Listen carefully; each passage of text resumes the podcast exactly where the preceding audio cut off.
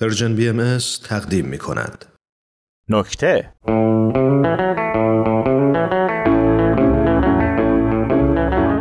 سلام. بنده مرزکش هستم. یعنی هم فامیلی مرزکشه هم کارم مرزکشیه.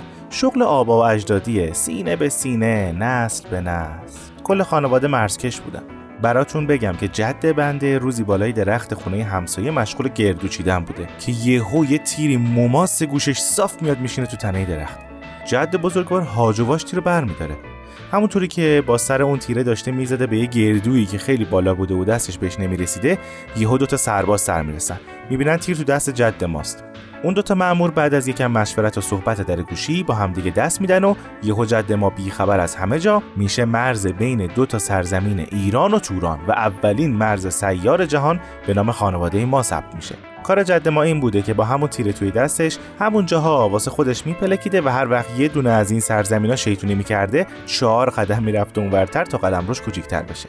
حالا یکم تو مسیر زمان میریم جلوتر. اینجا می‌خوام براتون یه داستان واقعی تعریف کنم.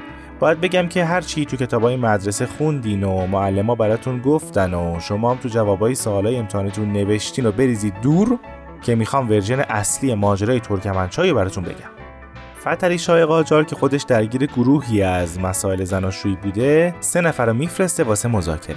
تو تاریخ اومده که دو نفر میرن اما باید بگم که زرشک چون خطکش دست پدر بزرگ پدر بزرگ بنده یعنی میرزا مرزا دوله بوده و کسی به جز اون اجازه نداشته واسه خودش خط بکشه. از اون طرف روسام تیمشون رو میفرستن. صحبت رو که شروع می‌کنن بحث بالا می‌گیره و می‌بینن که نه اینجوری نمیشه. یکی از اون وسط پیشنهاد میده که آقا هیچ راهی نداره جز سنگ کاغذ قیچی ستایی.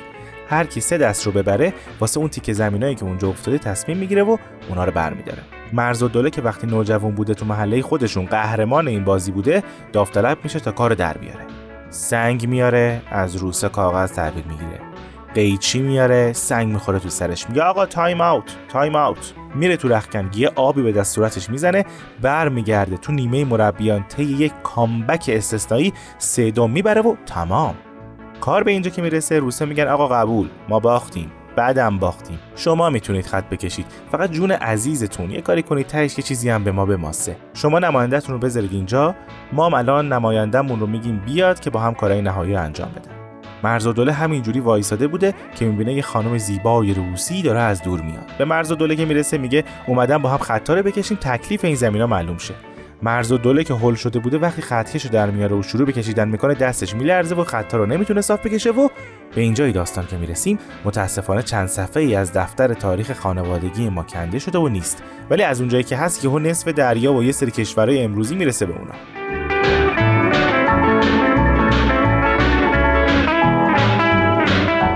کم کم کار پیشرفت می‌کنه تا می‌رسه به پدر بزرگمون میگن موقع هیتلر که همه کارهای دنیا بوده یه زغال داده دست پدر بزرگ ما گفته بکش. اونم که آدم درستی بوده و علکی کاری رو انجام نمی‌داده گفته چی چی رو بکشم؟ هر کاری حساب کتاب داره. نمیشه که من علکی بردارم واسه خودم زمین خدا رو تقسیم بندی کنم. بابام اینا هر کاری کردم واسه خودشون کردم. که البته این مسئله هم با جمله پنج شنبه ها رو نمی‌خواد بیای چهارشنبه ها رو هم نصف روز بیا حل شده. بابا بزرگ اوایل کارش دیوار میکشیده. اما تو زمان جنگ قیمت مساله رفت بالا گفتن دیگه آجر و سیمان تعطیل تناب بکش. بعد دیدن با توجه به سرعت هیتلر در نابودی و به خاک و خون کشیدن آدما این گزینم جواب نمیده. از اون به بعد هیتلر پدر بزرگ ما را با یه نخ میبست به خودش و پدر بزرگ مام زغال می‌گرفت دستش هیتلر کشورگشایی می‌کرد با بزرگ مام خط می‌کشید. البته اینم بگم ما مقدار این بکش بکشا نسبت مستقیمی با آمار بکش بکشا داشته. یه روز که هیتلر داشته همه تپا رو فتح می‌کرده زغال با بزرگ تموم میشه. با بزرگ دست رو می‌بره بالا و میگه آقا اجازه ما بریم زغال بیاریم؟ هیتلر دست راستش رو می‌بره بالا که یعنی اون طرفی برو زودن برگرد. با بزرگ تا وارد دفتر هیتلر میشه می‌بینی یه خانم نفوذی اونجاست. یه دل نه صد دل عاشق این خانم میشه. میشینن سفره دل واسه هم باز می‌کنن انگار نه انگار که هیتلر یه لنگ پا وایساده بوده منتظر که اون چند متر آخرم بکشه و خلاص. خانم که می‌بینه آبا بزرگ آدم خوبیه و قلبش پاکه بهش میگه ببین راستشو بخوای من جزء خانواده مرز برداران هستم. ما سعی می‌کنیم هر جوری شده جلوی آدمایی مثل هیتلر رو بگیریم. البته چون بنده خدا پدر بزرگ سوای درست حسابی نداشته همینجوری نگاش می‌کنه. دقیقا نمی‌فهمه چی میگه ولی چون ازش خوشش میومده میگه من پایم. چیکار باید بکنیم؟ خانم مرز بردار تا میاد نقشه ها رو توضیح بده از شانس بعدشون سربازا به اونجا حمله می‌کنن. اون دوتا فرار می‌کنن. چیزی که محاسبه نکرده بودن این بوده که دریچه میسترال قلب خانم مرز بردار از قدیم لقی داشته و تو همین تعقیب و گریزا یه جا که میافتن تو دست انداز واشر دریچه در میره و ایشون جان به جان آفرین تسلیم می‌کنه.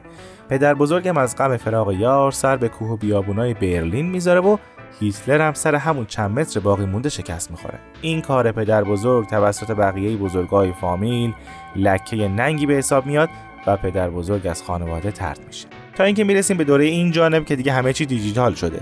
من تو خونه نشستم که یهو پیغام میاد فلان مرز رو سه کیلومتر بیار پایین اون یکی مرز رو بکش بالا. تو نوجوانی که می‌رفتم کمک بابام و سیم خاردار میکشیدم دختری همسن سال خودم را میافتاد دنبال ما.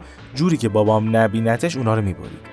بزرگتر که شدیم فهمیدم ایشون نوه همون خانم مرزبردار هستن. بعدم که ازدواج کردیم چون برای هر دوتامون آزادی و استقلال فردی مهم بود من کار خودم رو ادامه دادم اونم کار خودشو. من چون سحر خیسترم صبح ها پا میشم می‌کشم اون نصف شبا دیلیت می‌کنه. الانم با اجازه داریم میریم دکتر سر دریچه رو یه نوار تفلون بپیچیم که اون اتفاقات تلخ دیگه تکرار نشه.